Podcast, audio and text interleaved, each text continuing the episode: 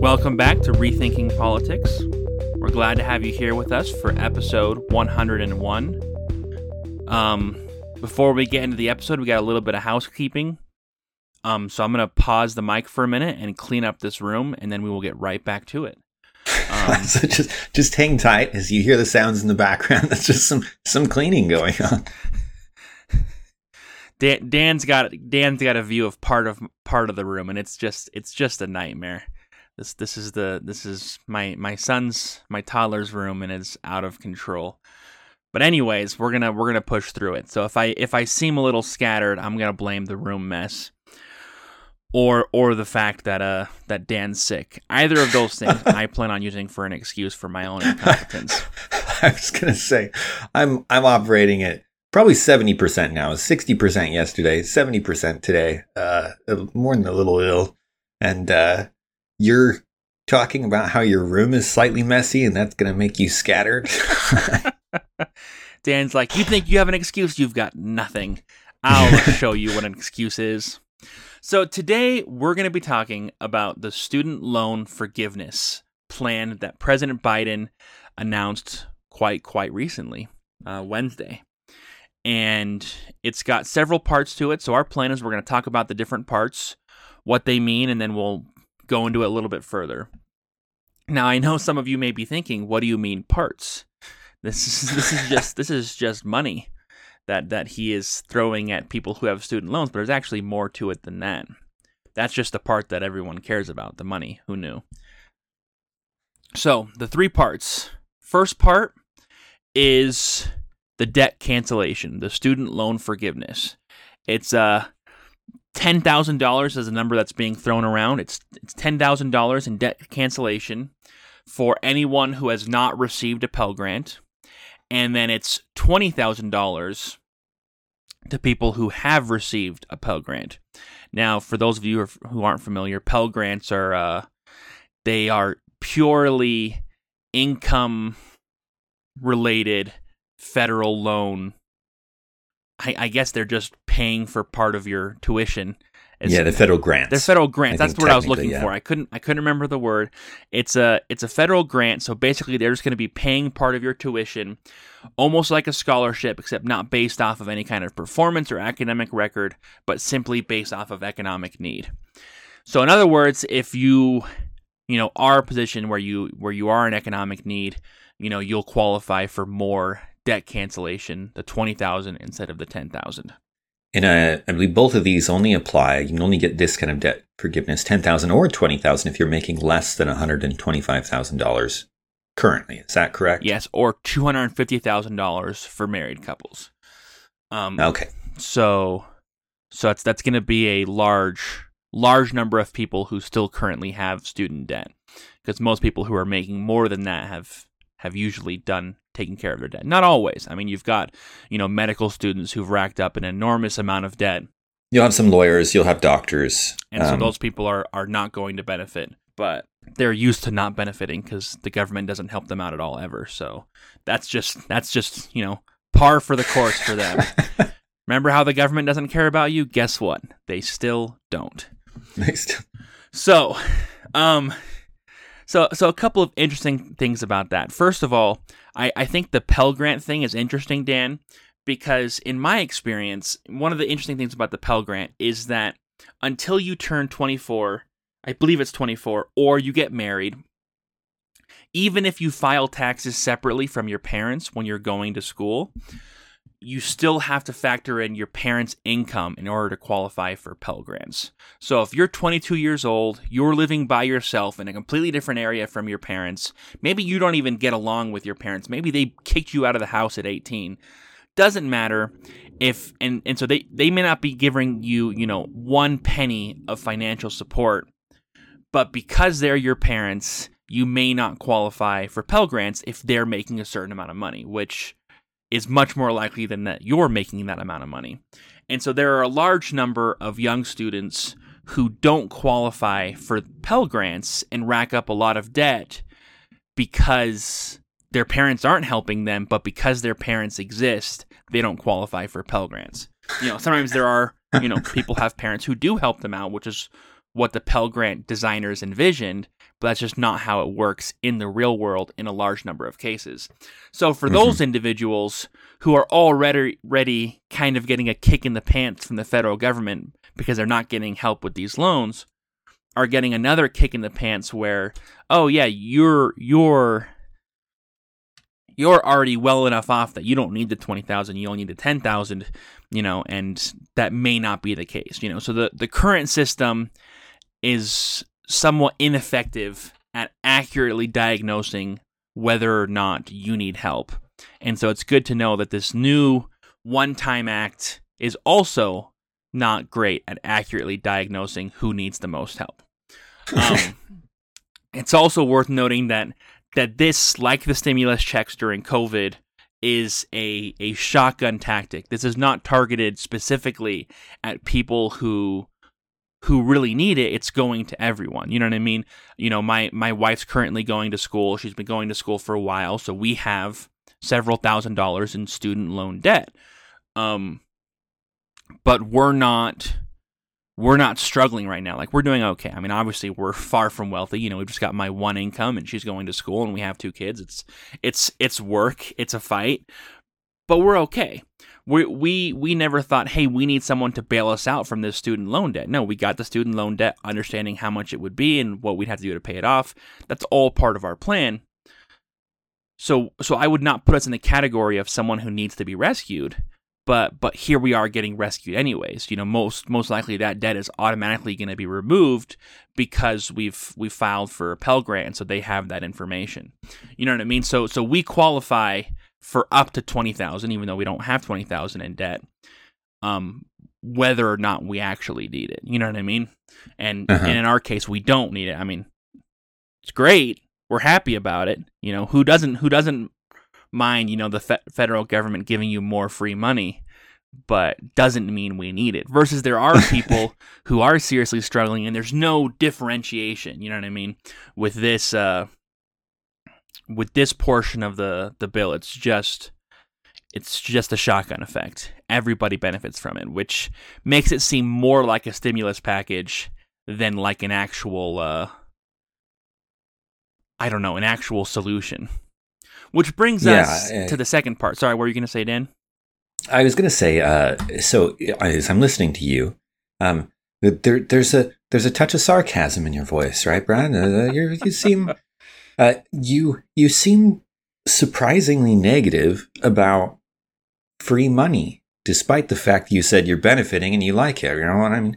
If if let's say you didn't have any school debt, why would you be upset to begin with that someone else is getting help? You know, someone else who may need it. Maybe not all of them need it, but some of them do. Some of them could use some help.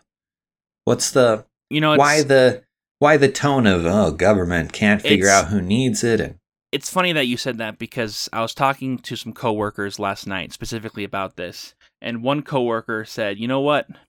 I don't even care.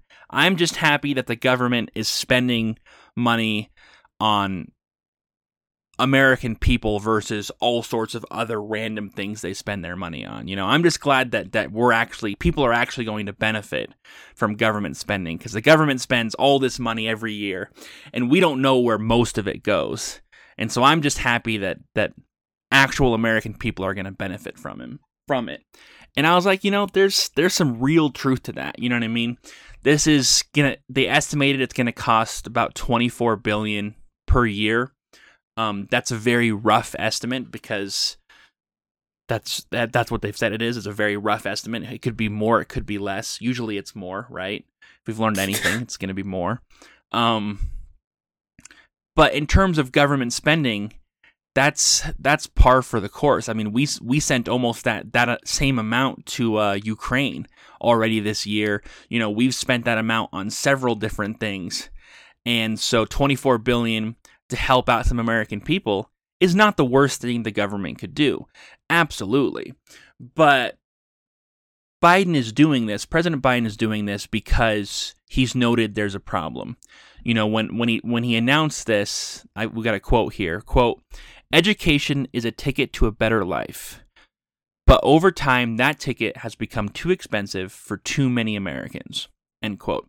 So that's that's the problem you know Biden's trying to fix here is that public education is important, college education is important, but it's unaffordable right now.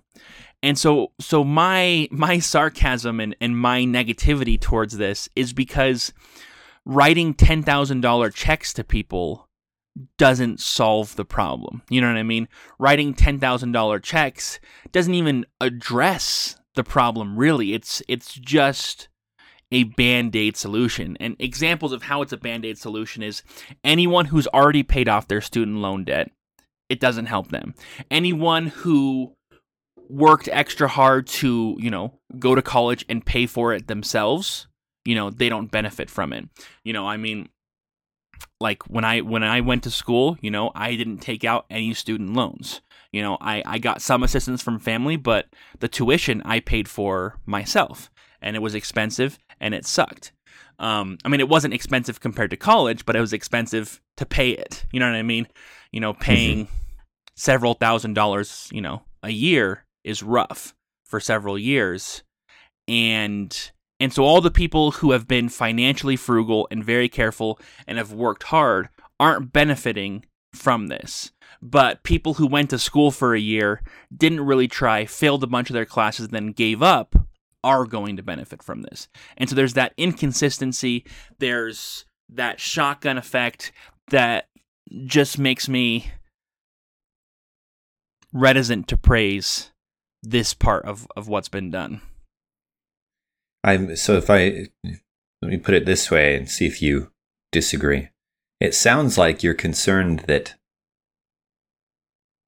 they don't that some of the people that are going to get this don't merit the help per se.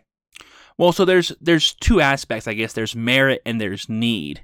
And I'm saying this $10,000 and $20,000 doesn't really look at either. You know what I mean? It it's basically saying if you make under 250 grand a year, we're going to uh, for a married couple or 125 for a single individual, we're going to assume that you need it and we're just going to give it to you. And that's not an accurate assessment of need. You know what I mean?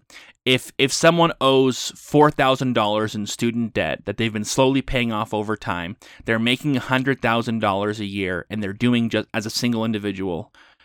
To argue that that person is in desperate need of government bailout just seems false, right? Yeah. You know what I yeah. mean? Versus you may have someone who's got 60 grand in debt. You know, they got a degree that they were promised was going to allow them to get a better job. There are no jobs available for that degree that they're able to find. Now they're five years out of school. They have this crippling $60,000 debt. They're working, you know, a $10 an hour job bagging groceries and they are they're paying all this money into into their student loans and they just feel trapped. That person has much more of a need than the other person. You know what I mean?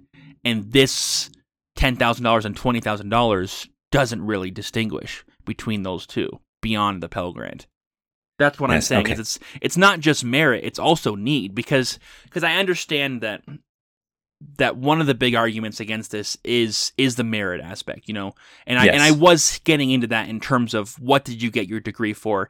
What thought, what planning, how frugal were you with your money? And all of that is absolutely true. That that is not being taken into consideration.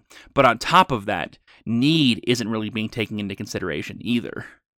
So I agree with that. Um, I think a lot of people the the main motivator for the people who have been politically interested in student loan forgiveness for a long time is the need. And that need stems from, if you were to say, I mean, there's lots of people with needs in the United States. Uh, they're struggling with something. Um, this warrants particular attention from the federal government because it stems from a federal program, which is the where these student loans are coming from. Mm-hmm. At this mm-hmm. point, we uh, it's sixteen billion dollars is the total owed six uh no excuse 1.6 1.6 trillion this is a good example of, of, of what 70%. we mean when I'm operating at 70% here. I occasionally read things yes. and it just comes out as not the thing I read. My It will cost the government 24 billion a year to forgive some of the debt of the 16 billion that's owed. This uh, the 1.6 trillion that's owed. You just said the figure I no. I was making a joke. Oh, oh. about how that wouldn't make any sense. I was also telling Brad I'm going to be really slow on picking up his jokes. They're usually uh, they're usually wordplay, and I just can't seem to follow them very well today. Wordplay mixed with some heavy sarcasm. With some, right, right, right. The tone, interpreting the social cues, all that. Okay, so 1.6 trillion is is what's owed. There's there's another 131 billion in private student loans, but that's unaffected. That's a that's a side thing. Yeah, um, the 1.6 trillions, the federal loans, which is what this is about. You know, that's the main focus. Yes, that's what can be forgiven. Uh, and uh, so there's a there's another statement that I hear, Brad, that uh, uh, that maybe is worth addressing here before we move on to the second thing in this bill, uh-huh. which is that there there's really no reason to be upset about this because the loans are just being forgiven. You know, it's just being wiped. Uh huh. The U.S. government is the debt holder. They just say, "Hey, forget about it," uh-huh. you know, and it doesn't doesn't cost us anything. Is the claim? They I've mm-hmm. heard people say this. You know, there's no.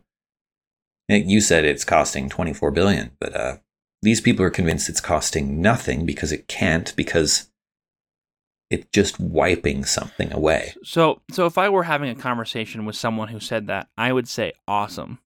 In that case, because the uh, the White House press secretary has said the reason that we took so long to do this, and the reason it's ten thousand dollars versus fifty thousand, specifically what she said, you know, those are the numbers that she cited, ten thousand versus fifty thousand, is because we want to do it in a fiscally responsible way if it's true that just erasing the debt is fiscally responsible, doesn't actually cost us anything. And if it doesn't cost anyone anything, then it's definitely fiscally responsible. You know what I mean? You know, picking a gold coin off the sidewalk while you're on a walk and then, you know, pocketing it is very fiscally responsible. Um, you know what I mean? There's because there's no cost to it. There's no no one no one goes bankrupt because they picked a coin off the, the sidewalk. You know, it's just free money. You just take it. It's great. Um, but the, the, the reason they didn't is because they admitted that that's not fiscally responsible, which clearly implies, it's almost explicitly implies, which is oxymoronic, that there is a cost, a very real cost to to any debt cancellation and hence the $10,000 was chosen because it was a smaller amount and therefore more fiscally responsible. In other words, any amount is at least to some degrees fis- some degree fiscally irresponsible because of the cost, because of that 24 billion a year. Yes. And yeah. and it makes sense. If it didn't have a cost, if it really was just free, then wipe the 1.6 trillion. Say we're done. We're we're we're any debt you owe, you no longer owe. From the smallest $500 loan to the the, the you know the med students who still own 250 grand it's all cleared. Yes yeah. And, you, and if, while we're at it we'll continue to loan money but we won't require any of it back. You know what i mean? Since clearly we can loan money and then not require it back and that costs us nothing. Yes. Um, you'd in accounting, obviously, this would be written down as an asset. You you own the debt of of 1.6 trillion dollars. Uh, this is factored into uh, all of the accounting of the United States federal government. And to wipe that away is effectively to lose $1.6 trillion. Uh, in and, terms and, of and that's where they're getting their 24 billion is in lost revenue that's coming in yearly that's why the, the the cost is stated yearly versus stated all at once because you could state it all at once depending on how you're choosing to account for it and because it's the federal government, there are no no laws like a business has, so they can account for the loss however they want. And and I think the 24 billion a year is reasonable because that's that's the the literal the effective impact on the budget. You know what I mean? Because yeah, is is that 24 billion dollars each year isn't going to be coming in, and so we're going to need that money to come from somewhere else. Because believe it, they're spending that 24 billion that's been coming in every year.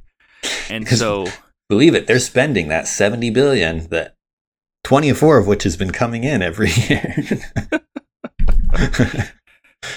yeah, it, it, it's uh, it was odd to hear uh, what seemed to be serious people putting forward that argument. this doesn't actually cost us anything. What are you what are you talking about?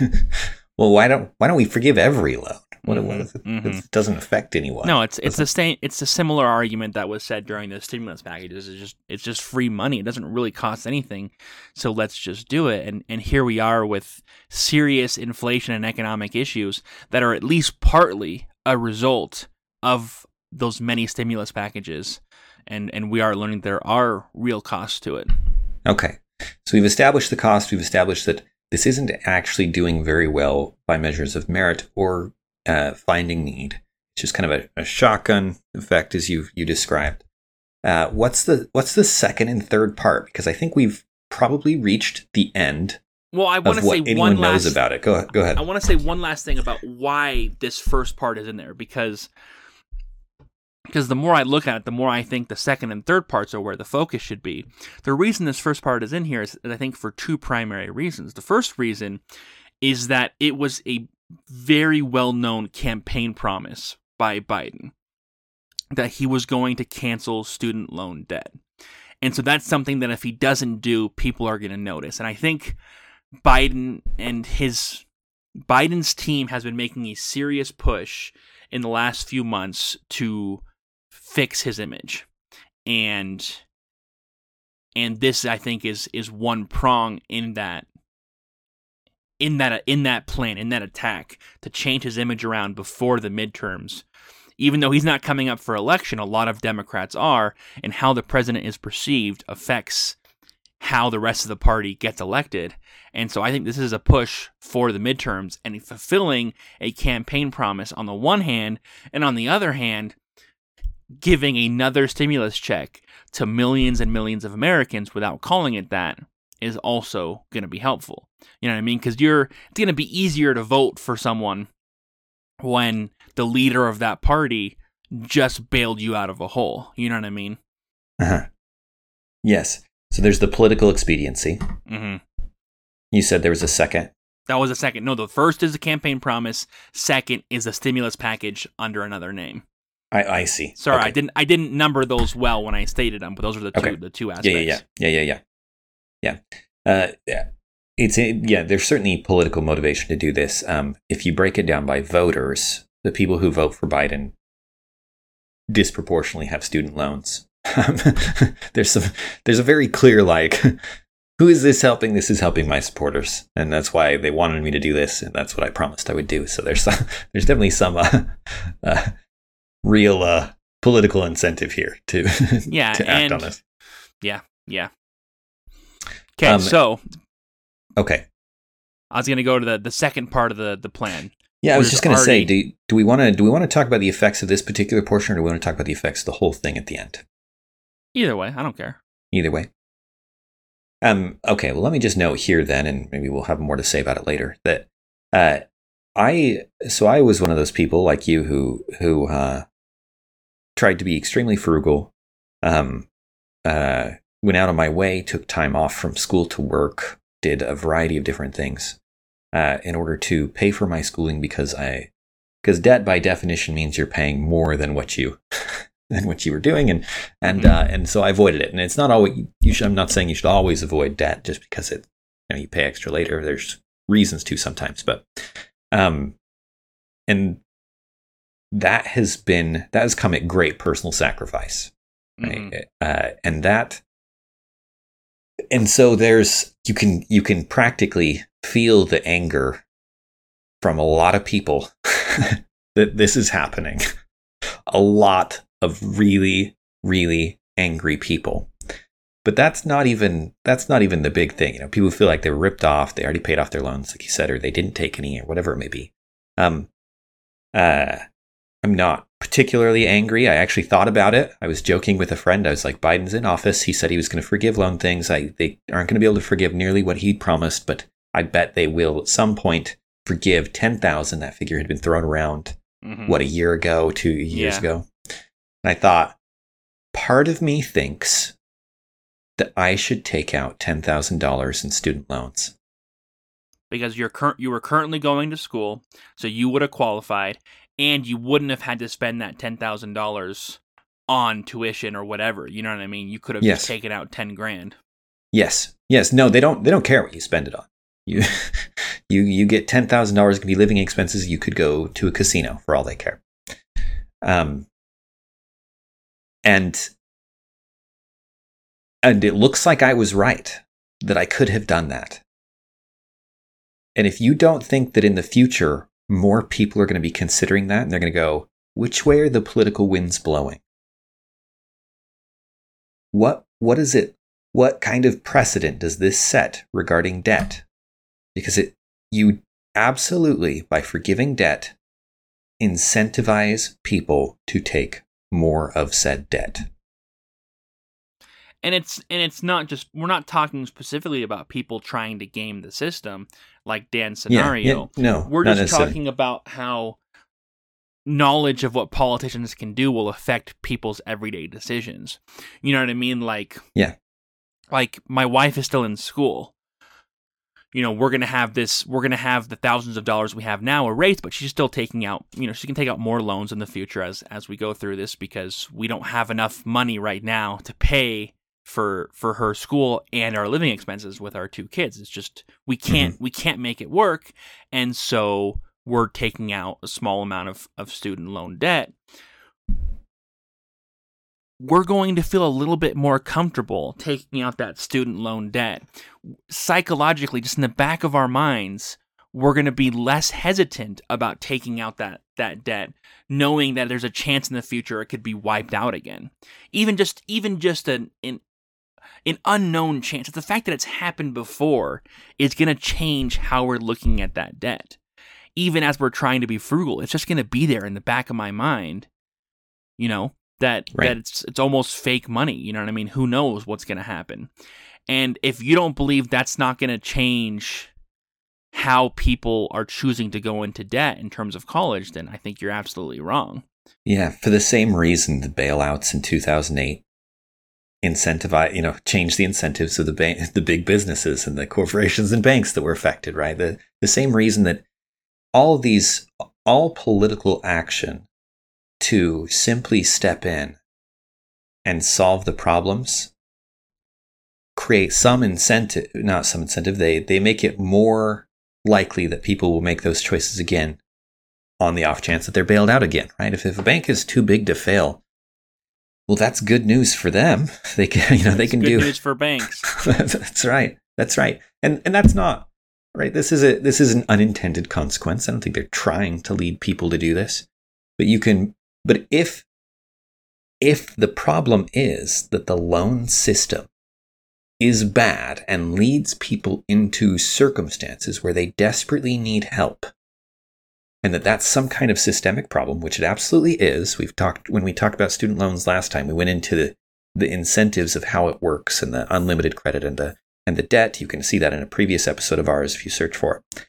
Um, then you're encouraging, you're you're making it more tempting to engage with a system that is terrible. Yeah, and and most people would argue, well, this is just a one-time thing; it's not going to happen again. That is and the I'm like, funniest okay, thing. well, in that case, that's even worse because you're going to have people who are going into debt with the belief that you are going to save them. And if you're not going to save them, then you just lured them into financial ruin. So that's that's something that you're going to have to have to live with if politicians ever had to live with any of the consequences of their action. so don't worry about if it. If anyone ever um, felt responsible for, for the political system. if there was any accountability for politicians, you would have to live with this. But as it is, nah, don't worry. um, so that brings us to the to the the second part of of the changes, and these changes are are a marked improvement from the first change. So the, the first part of the plan, stimulus package. Second part of the plan is actually looking at changing how the, the loans are repaid for people who are seriously struggling. So, currently, how it works is there are a number of programs that people can apply for in terms of repaying their debt based off of, you know, not having enough money to pay for the debt. You know, there's a normal way of paying paying off your loans where you're just paying off your loans based off of the principal, the interest, and how quickly you want to pay it off. And that's normal. That's there's no special program you need to go into to do that. But let's say those payments are too large, too expensive, and you can't handle it. You just got out of school and you're not making enough money.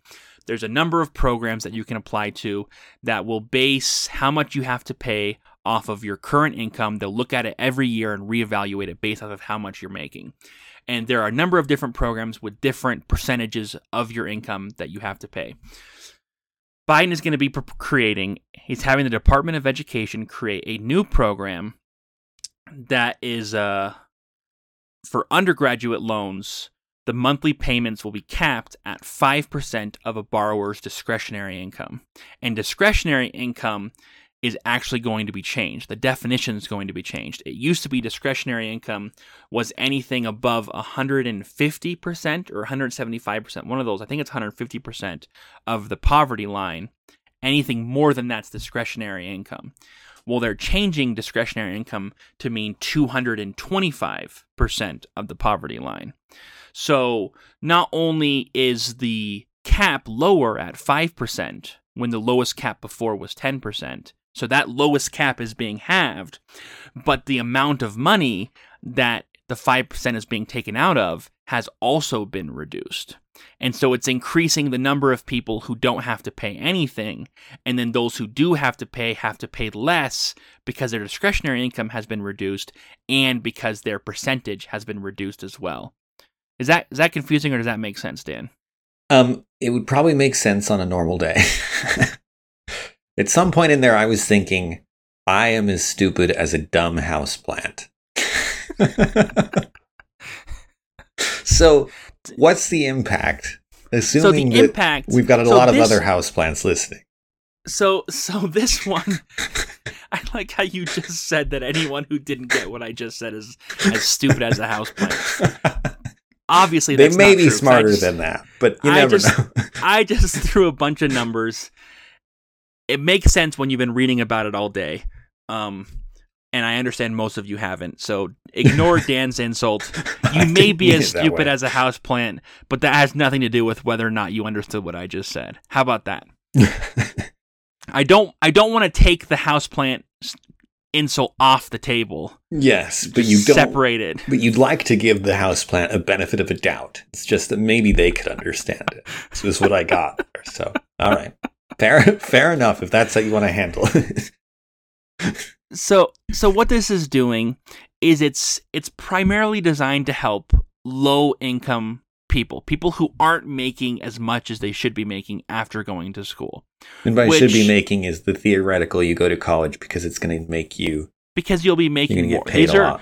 yeah. So so once again, let's go back to our favorite example: the med students and the lawyers who spent a lot on college and are now making a lot whoop de doo, they're not going to benefit nearly as much from this as someone who went and got some random degree and is now back yeah. at whatever they were doing before or whatever they could do if they didn't go to school. You know what I mean? So, for example, you know, I'm working at a warehouse right now. I have a bachelor's degree. My bachelor's degree had no impact on my current job situation.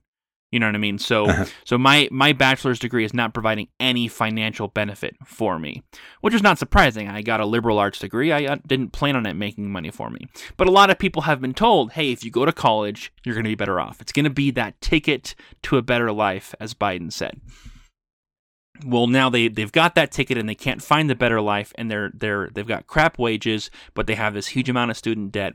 This is actually going to help them and this one is based off of need. You know what i mean? Mm-hmm. if you have a small amount of debt and you're doing fine financially this isn't going to help you at all. Like I look at this and I'm like, okay, well, we were planning on paying off our debt in a reasonable manner, you know, and we were going to have a small amount of debt compared to what we're going to be making. So this probably won't affect, you know, yes. me and my wife at all. It's not going to affect us at all. But those who are really struggling, it is going to help them. And that's the gist of it.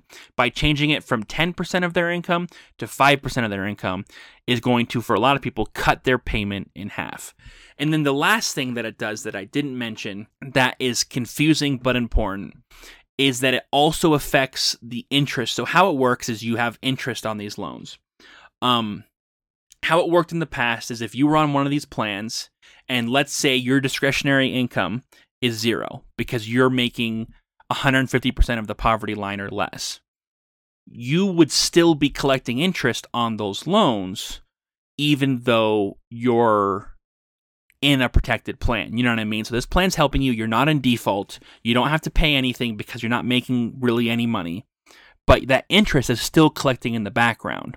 Well, the good news is, is if you never make any money, you'll never have to pay that, right?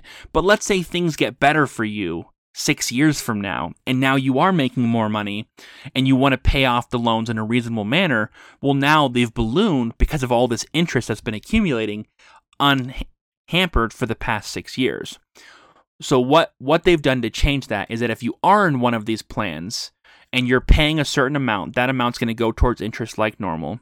But any amount of interest that isn't getting paid won't accumulate. So if you're paying 0% because you're below the 225% of the poverty line, it will not accrue any interest while you're in that plan.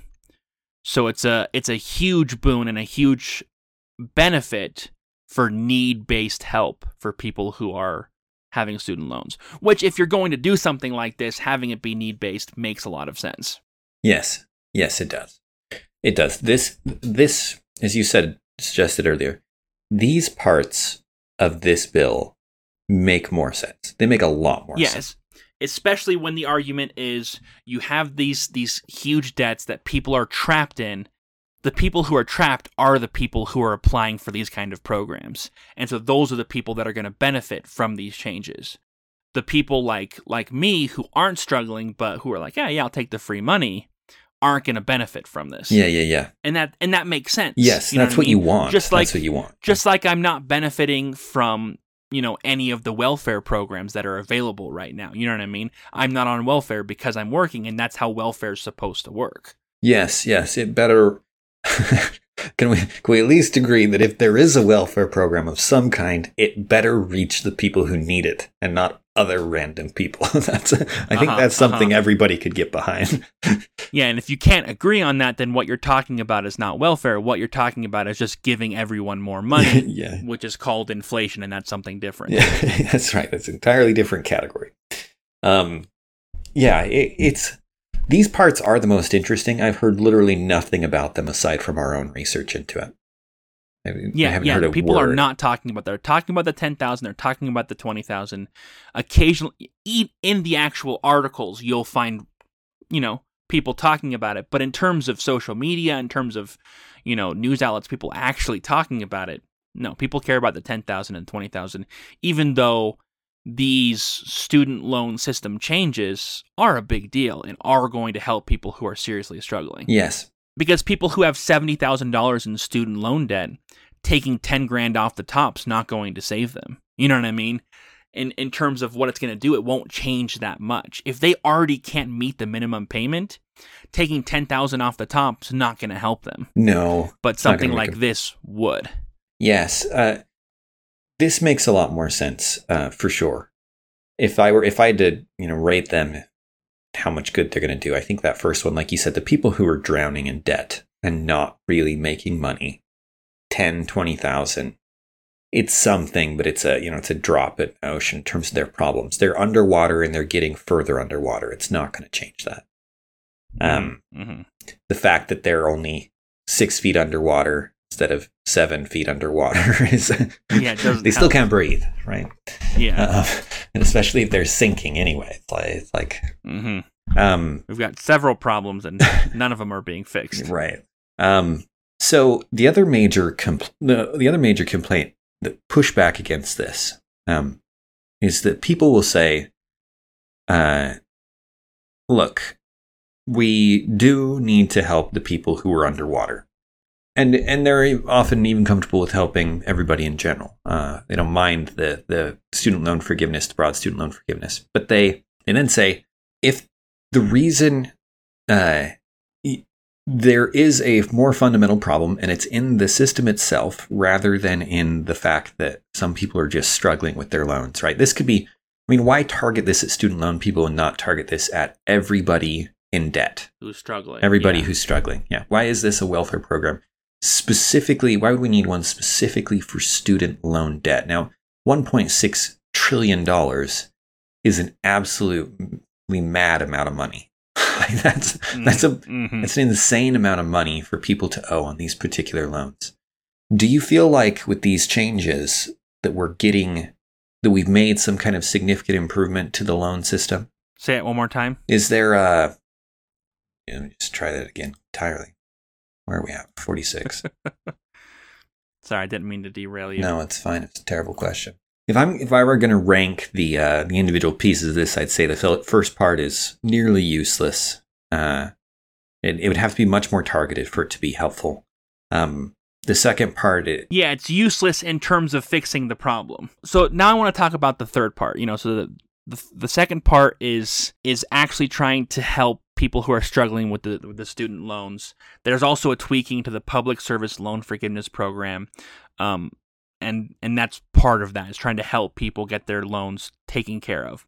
Um, that one has to do if people are working for the government. Basically, they qualify for loan forgiveness after a certain amount of time, and it's helping them get that money. Um, the third section is one I'm going to read straight from the WhiteHouse.gov's um, a release on this student loan forgiveness, their fact sheet, as they call them. And I'm just going to read this whole paragraph because this is what they outline this third section is. So, first in bold, the title for the section Protect Future Students and Taxpayers by Reducing the Cost of College and Holding Schools Accountable when they hike up prices. Now I'm going to read the paragraph. The president championed the largest increase to Pell Grants in over a decade and one of the largest one time influxes to colleges and universities. To further reduce the cost of college, the president will continue to fight to double the maximum Pell Grant and make community college free. Meanwhile, colleges have an obligation to keep prices reasonable and ensure borrowers get value for their investments, not debt they cannot afford. This administration has already taken key steps to strengthen accountability, including in areas where the previous administration weakened rules. The Department of Education is announcing new efforts to ensure student borrowers get value for their college costs. I wanted to read the whole paragraph because I'm I'm now going to straw man their argument, and so I wanted them to have a chance to to defend themselves before I before I viciously attack them. before you Um, before you straw man, before you misrepresent the argument and kill a Yes. straw man that is not that argument. Yes, exactly. I'm gonna have a hard time not doing that because because this to me just reads like lip service. You know what I mean? This this last section reads to me like, by the way, we understand that the whole system is broken and we really want to fix it, and we hope someone does. That's the straw man argument. It's not what they're saying, but it's it's it's close enough to make me uncomfortable. I li- I like that reading. It's it's much more fun than the than the words they actually said. because because and and- and so this is this is this is not the straw man but but but a real concern is in this paragraph they're talking about two concerns and one of them is the president's going to increase the pell grant uh, amount of money that people can get in other words the federal government is going to pick up more of the tab for college both by making community college free and by drastically increasing pell grants in other words, there's paying a lot more towards these colleges. In other words, there's going to be more money available to pay for college. On the flip side, they want colleges to keep their prices reasonable. But as we've talked about with basic economics, if students can go to a more expensive college without it costing them more, because the federal government has picked up more of the tab, what is the incentive for those colleges to keep their prices reasonable? And if if no one has accountability in terms of what their their college accomplishes in terms of of their degree because people aren't paying nearly as much for it which means they don't care as much about what they get from it. And they're being told over and over again maybe by the president that they just need to go to college because it's their ticket to a better life. Where's the accountability going to come from? You're talking about vague department of education goals about ensuring student borrowers get value for their college costs, you know, reading off of the fact sheet. What is that? what is what is that really? You know what I mean? That's that is not a concrete plan. If you had a concrete plan, I think we'd have some more details, but I don't think you have a concrete plan.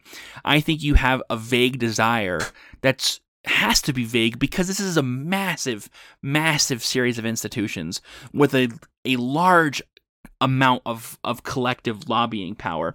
I mean, these these universities are usually state universities. These states have a lot of control over these universities. They have a lot of prestige from the universities. It's just a lot of money tied up in these universities. And so throwing around these vague aphorisms is not going to fix any of those problems.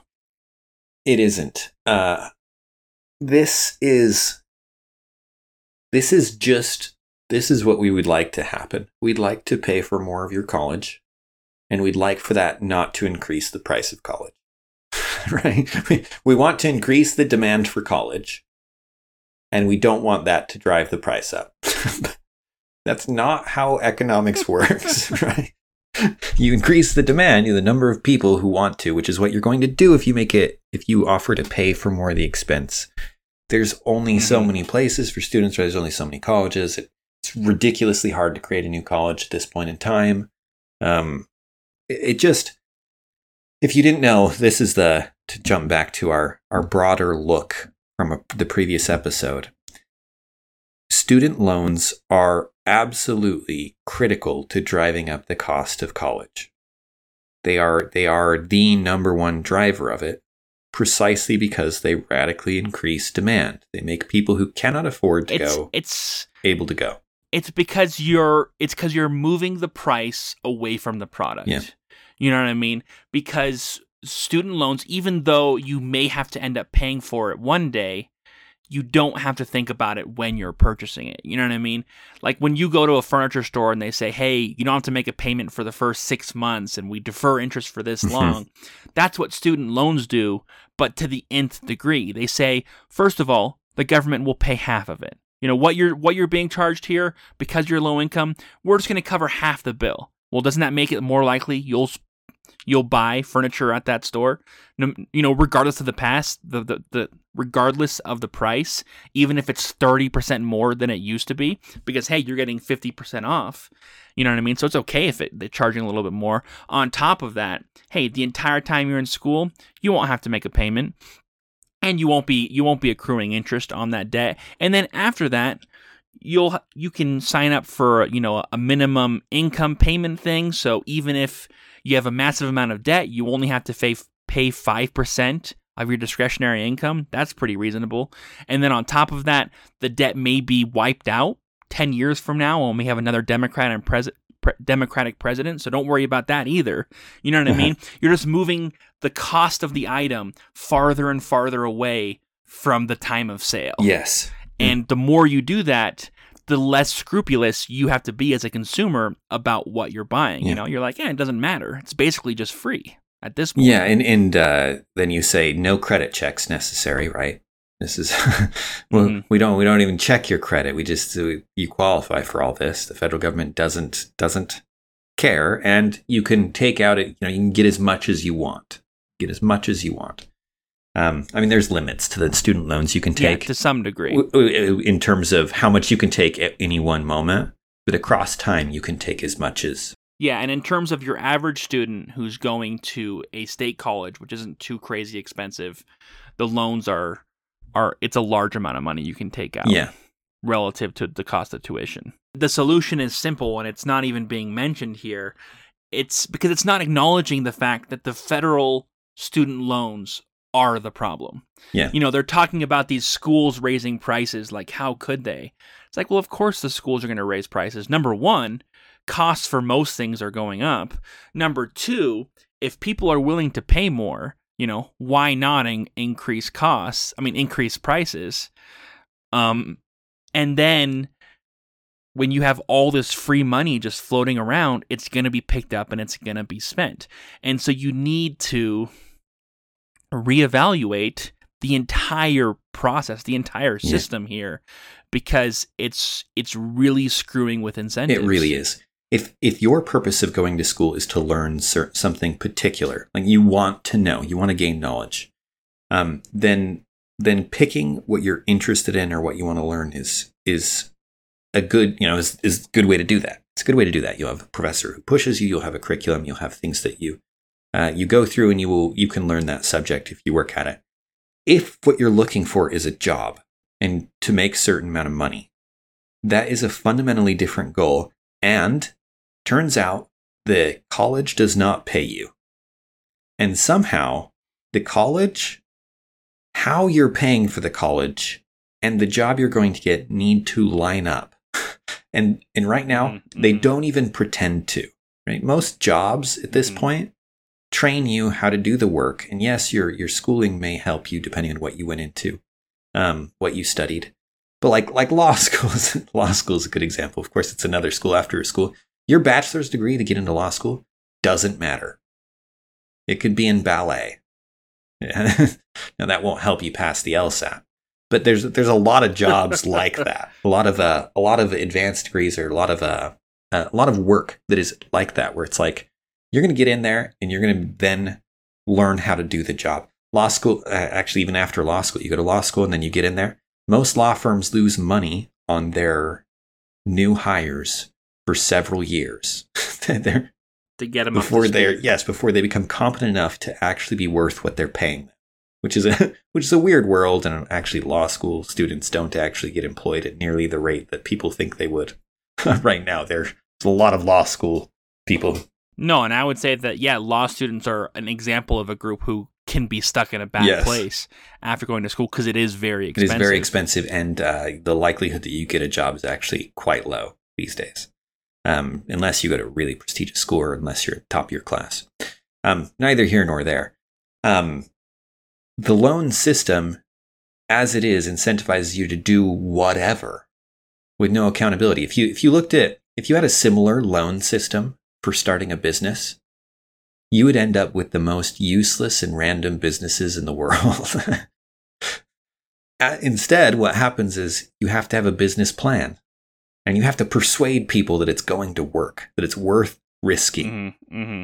The uh, mm-hmm. anyway, we, we can go on. And the, the, the problems with the loan system, you can't escape it. You can't declare bankruptcy and get out of a student loan. It's the only loan in the world, in the world, in the U.S. that you can't get out of. Um, every other loan, you can at some point be like, all right, it's over. I'm never going to be able to pay you back. And that's it. You can't do that with a student loan. You can't escape it. There's, there's so many things about this. And like I said, we, we had another episode on this where we went into the kind of system of how this works. Um, that is a good reference point if you're not familiar with those ideas. But yeah, it's just, it's, it's, we've got a whole bunch of screwy incentives and this third part of of you know President Biden's plan is not is not what it should be.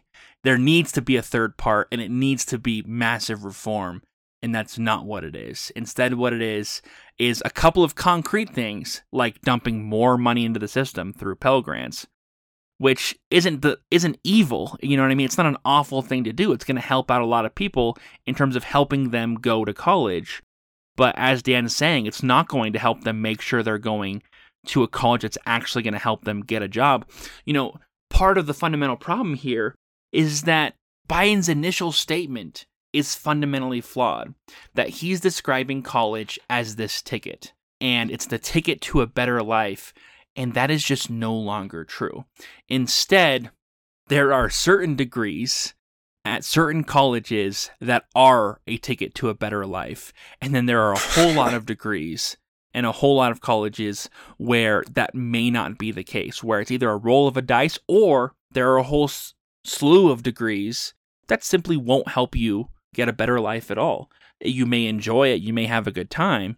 That's not what we're talking about. We're talking about a ticket to a better life and describing college, period, as a ticket to a better life is just the biggest it lie. It really is.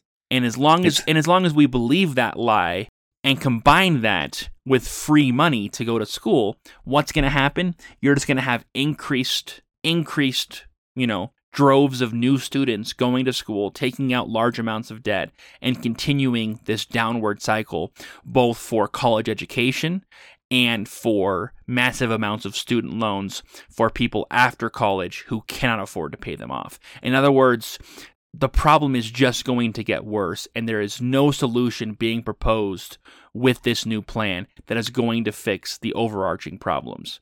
That point one and point two, while point two is better, with the changing how the loan system works is still a band aid solution. And their proposed solution for the actual underlying problem is actually going to make the underlying problems worse and not better. This has been an episode of Rethinking Politics. You can find us on all of the major podcasting apps or on YouTube. You can reach out to us at rethinkingpoliticspodcast at gmail.com, or you can visit our website at rethinkingpolitics.podbean.com, where you can support us via Patreon. Thanks and have a wonderful day.